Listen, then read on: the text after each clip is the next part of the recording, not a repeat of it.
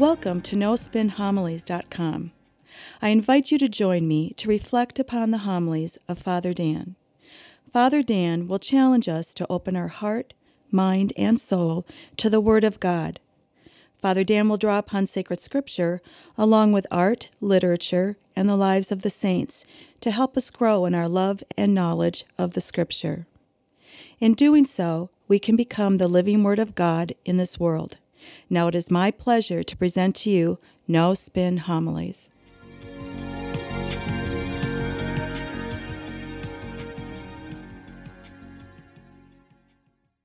Today we read from Matthew's Gospel, chapter 13. Now, if you study Matthew's Gospel, you see the Gospel is really broken down into sections. For example, chapters 5, 6, and 7 are Jesus' Sermon on the Mount. It's his blueprint to Christianity, what the Christian life is all about. Chapter 10 is the Great Commission. Jesus sends the apostles out to evangelize. Chapter 13 and 14, Jesus talks about the kingdom of God, and he does so in parables. And that's where we begin in the gospel for this weekend. We begin eh, from the very beginning of chapter 13. So you'll find Jesus teaching in parables about the kingdom of heaven. Now, the first four parables are about the development and the growth of the kingdom of God. Notice how today's gospel begins. On that day, Jesus went out of the house and sat down by the sea. Such large crowds gathered around him. He got into a boat and sat down, and the whole crowd stood along the shore. He spoke to them at length in parables. Well, what can we take from this? Well, first, Jesus is leaving a private place. He's leaving somebody's home, and he's going outside to do what? To preach to all the nations. What's the implication here? We are all meant to hear what Jesus has to say. Therefore, we must sit up, we must take notice. We must be very mindful that Jesus is teaching here and teaching something important. Notice also the detail. He sits down in the boat and he begins to teach. Well, that's the great posture of a teacher, a master in the ancient world. In our day and age, teachers always stand up. The pupils, the students sit in chairs or at desks. Not in the ancient world. The teacher always sat down. The students sat on the ground at the feet of their master, absorbing all that the master was teaching them. Well, that's exactly what's going on here.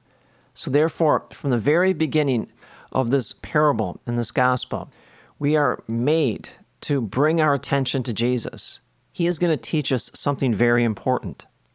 He teaches us, in this case, the parable of the sower and the seed. Now, one way to help us understand this parable is to think of Jesus as the seed, the seed that this sower sows in many different places in this world. Why not? The sower is God the Father. He sends his only Son, Jesus Christ, into this world. Therefore, he sows his son into the world. And so, one way to understand this parable is to think of the seed as Jesus Christ and the soil as the receptivity of those people in this world, either receiving Jesus wholeheartedly, like the good soil, or outright rejecting Jesus. Now, why do you say that? Well, turn to John's Gospel, chapter 1, verse 1. It says, In the beginning was God and the Word was with God, and the Word was God. Jesus Christ always refers to himself as the Word of God. Therefore, this is the seed that is being spread. It's the seed of Jesus Christ himself. And Jesus is spread far and wide in many different ways. Look at our day and age. Our parishes right now have engaged evangelization and stewardship, in which we come to know our, our faith in a greater way through greater knowledge and then greater opportunities to live it out. But other parishes have done different things to come to know or embrace Jesus Christ. Maybe they've adopted missionaries. Maybe they've done social justice work. There are many different ways in which Jesus is spread far and wide for those believers who truly want to embrace Christ in their life. Now, notice also in this parable at the very beginning, the sower is indiscriminately just casting this seed around, almost carelessly spreading the seed. He doesn't care what ground or type of ground it falls upon. That's very funny. The first parish that I had when I became a pastor was a very rural parish. More than half of the parishioners were farmers. Well, as I was reading this gospel passage, I looked up from time to time and saw about half of the people in church shaking their heads back and forth. Now, many of the farmers came up to me after Mass, and it was very funny. They said, You know, Father, we love the gospel and we love the stories of the gospel, but this story just irritates us to no end. Well, it's true. For good farmers, this story would irritate them. Good farmers know that seed, today and even in the ancient world, is always expensive, whether it's corn or soybeans or wheat. A good farmer always makes sure they plant that seed in good soil so that that seed has the best ability and potential to grow and blossom and produce. Again, what's the implication here? Jesus Christ is sown throughout the world, so people can either receive him or reject him. Now, notice the first seed. It falls upon a path and the birds eat it up. Well, that means, or that describes the fact that most people, you've got to believe, in the Western world have heard this parable at least once, if not many times. And yet, so many people do not understand it. Why? Because Jesus Christ has not taken root in those people, because they don't understand their faith. I'll give you a great example. Say you have a friend. You invite this friend to Lambeau Field. You're a great Packer fan. You want to bring this person to a Packer game. So you go to the game. Now, you are an avid Packer fan. You love the Packers. You love football. You know all the rules about football. You know all the strategies. You know the entire Packer team. You know each individual player, their strengths and their weaknesses. So when the game starts, you're drawn immediately into that excitement. More to it, you know, you know how the game is being played. More to it, what's at stake if the Packers win the game or even if they lose it. And so for three hours during the game, you are on the edge of your seat. You're just enjoying every moment of that game. Now you turn to your friend, and your friend is miserable. They're not enjoying the game at all. Why? Because they don't understand football. They don't know any of the rules. They don't know the Packer team. They don't know the individual players. They don't know what's going on. So they're absolutely miserable. They can't take it in. Well, apply that to the spiritual life. You know, if we don't know our faith, then there's no way that we're able to then receive Christ into our life, let alone understand Him. Great example of this is the Israelite people. They were supposed to be God's chosen people, a holy nation, to draw all other nations around the world back to God. And yet they didn't understand God, nor God's ways. That's why God in the Old Testament, He sends prophet after prophet after prophet. He makes covenant after covenant after covenant with the Israelites, and yet they just don't get it. They don't understand God or His ways. That's why when Jesus Christ comes into this world, they're not able to receive Christ. They're not able to believe that He is the Messiah, the Son of God.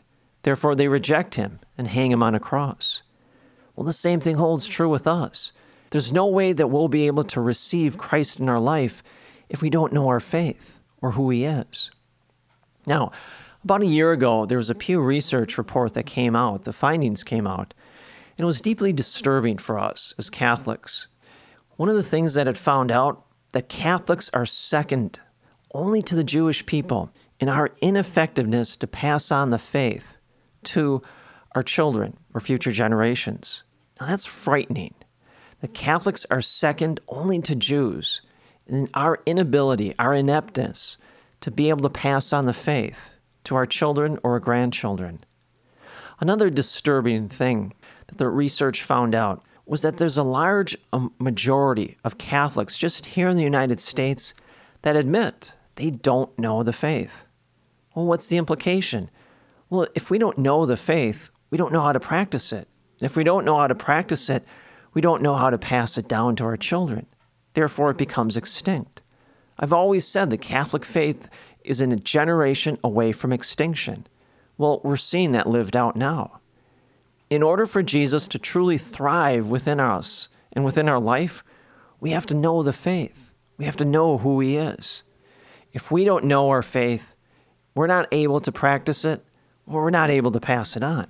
And like this seed, it'll be taken away from us. Now, the next seed, it says it falls on rocky ground.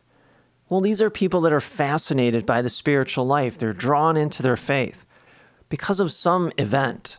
Some either powerful or traumatic event has occurred, and now they're excited about their faith. Well, that's great. But they lack discipline. They lack a sense of knowledge of tradition or the faith. And eventually that sense of excitement, it fades away. It dims. And so does their faith. What we have to understand is when we take something very seriously, it's always surrounded with discipline. You see that in all aspects of life, whether it's hobbies, sports, work, relationships, even our own health. I'll give you a great example of this. You go to your doctor and he says, Well, you know, you could stand to lose about 20 pounds. I want you to exercise regularly and eat a balanced diet. Now, if you take that advice seriously, you surround it with discipline. You say to yourself, okay, I'm going to eat three good meals every day. And then after dinner, every night, I'm going to walk. And you do just that. You surround that advice with discipline, and what happens? You lose weight, your health improves. But if you say, well, you know, that's well and good, but I don't have time for that, it's inconvenient for me, well, you're going to remain overweight and your diet is still going to be poor. But when we take something seriously, we're always compelled by discipline to practice it, whether it's our job, exercising, or faith. A lot of times you may hear people say, Well, I go to Mass when I feel like it. I practice my faith when I want to. Well, if we take something very seriously, like our faith, like a relationship with Christ, we surround that with discipline, such that what? Our faith won't wither like this seed. Next, it says, Some seed fell on thorny ground, and the thorns grew up and choked the seed. Well, there are some people who literally take in Jesus with a great deal of joy, but they're not able to hold on to him. Why? Because of their focus. They're focused on other things. They're greater priorities than Jesus in their life. Jesus must be the central organizing principle in our life. He is to whom our life is ordered to. Now, does that mean we have to disengage the world, go join a monastery? No. In fact, just the opposite, I would argue. Engage the world, study math and science, you know, engage art and architecture and music, all those things. But keep Jesus as the center of your life.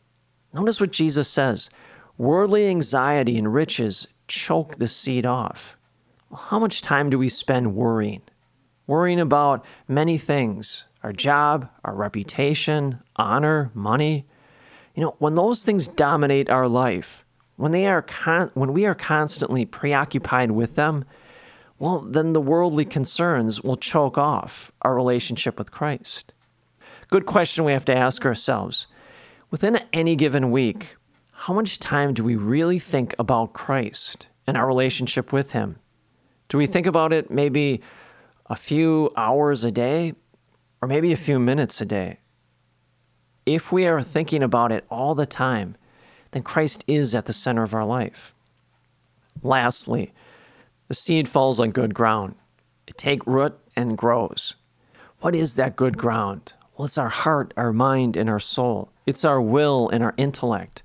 That's the good soil. It's cultivated through faith, through the knowledge of our faith and the practice of it. But it's also surrounded by discipline.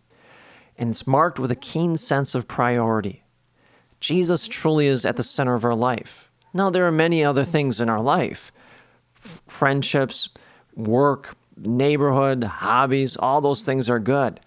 They all fall in harmony around Jesus Christ. The key is to have and develop that proper soil to always receive Christ. It is by the knowledge of our faith and practicing it.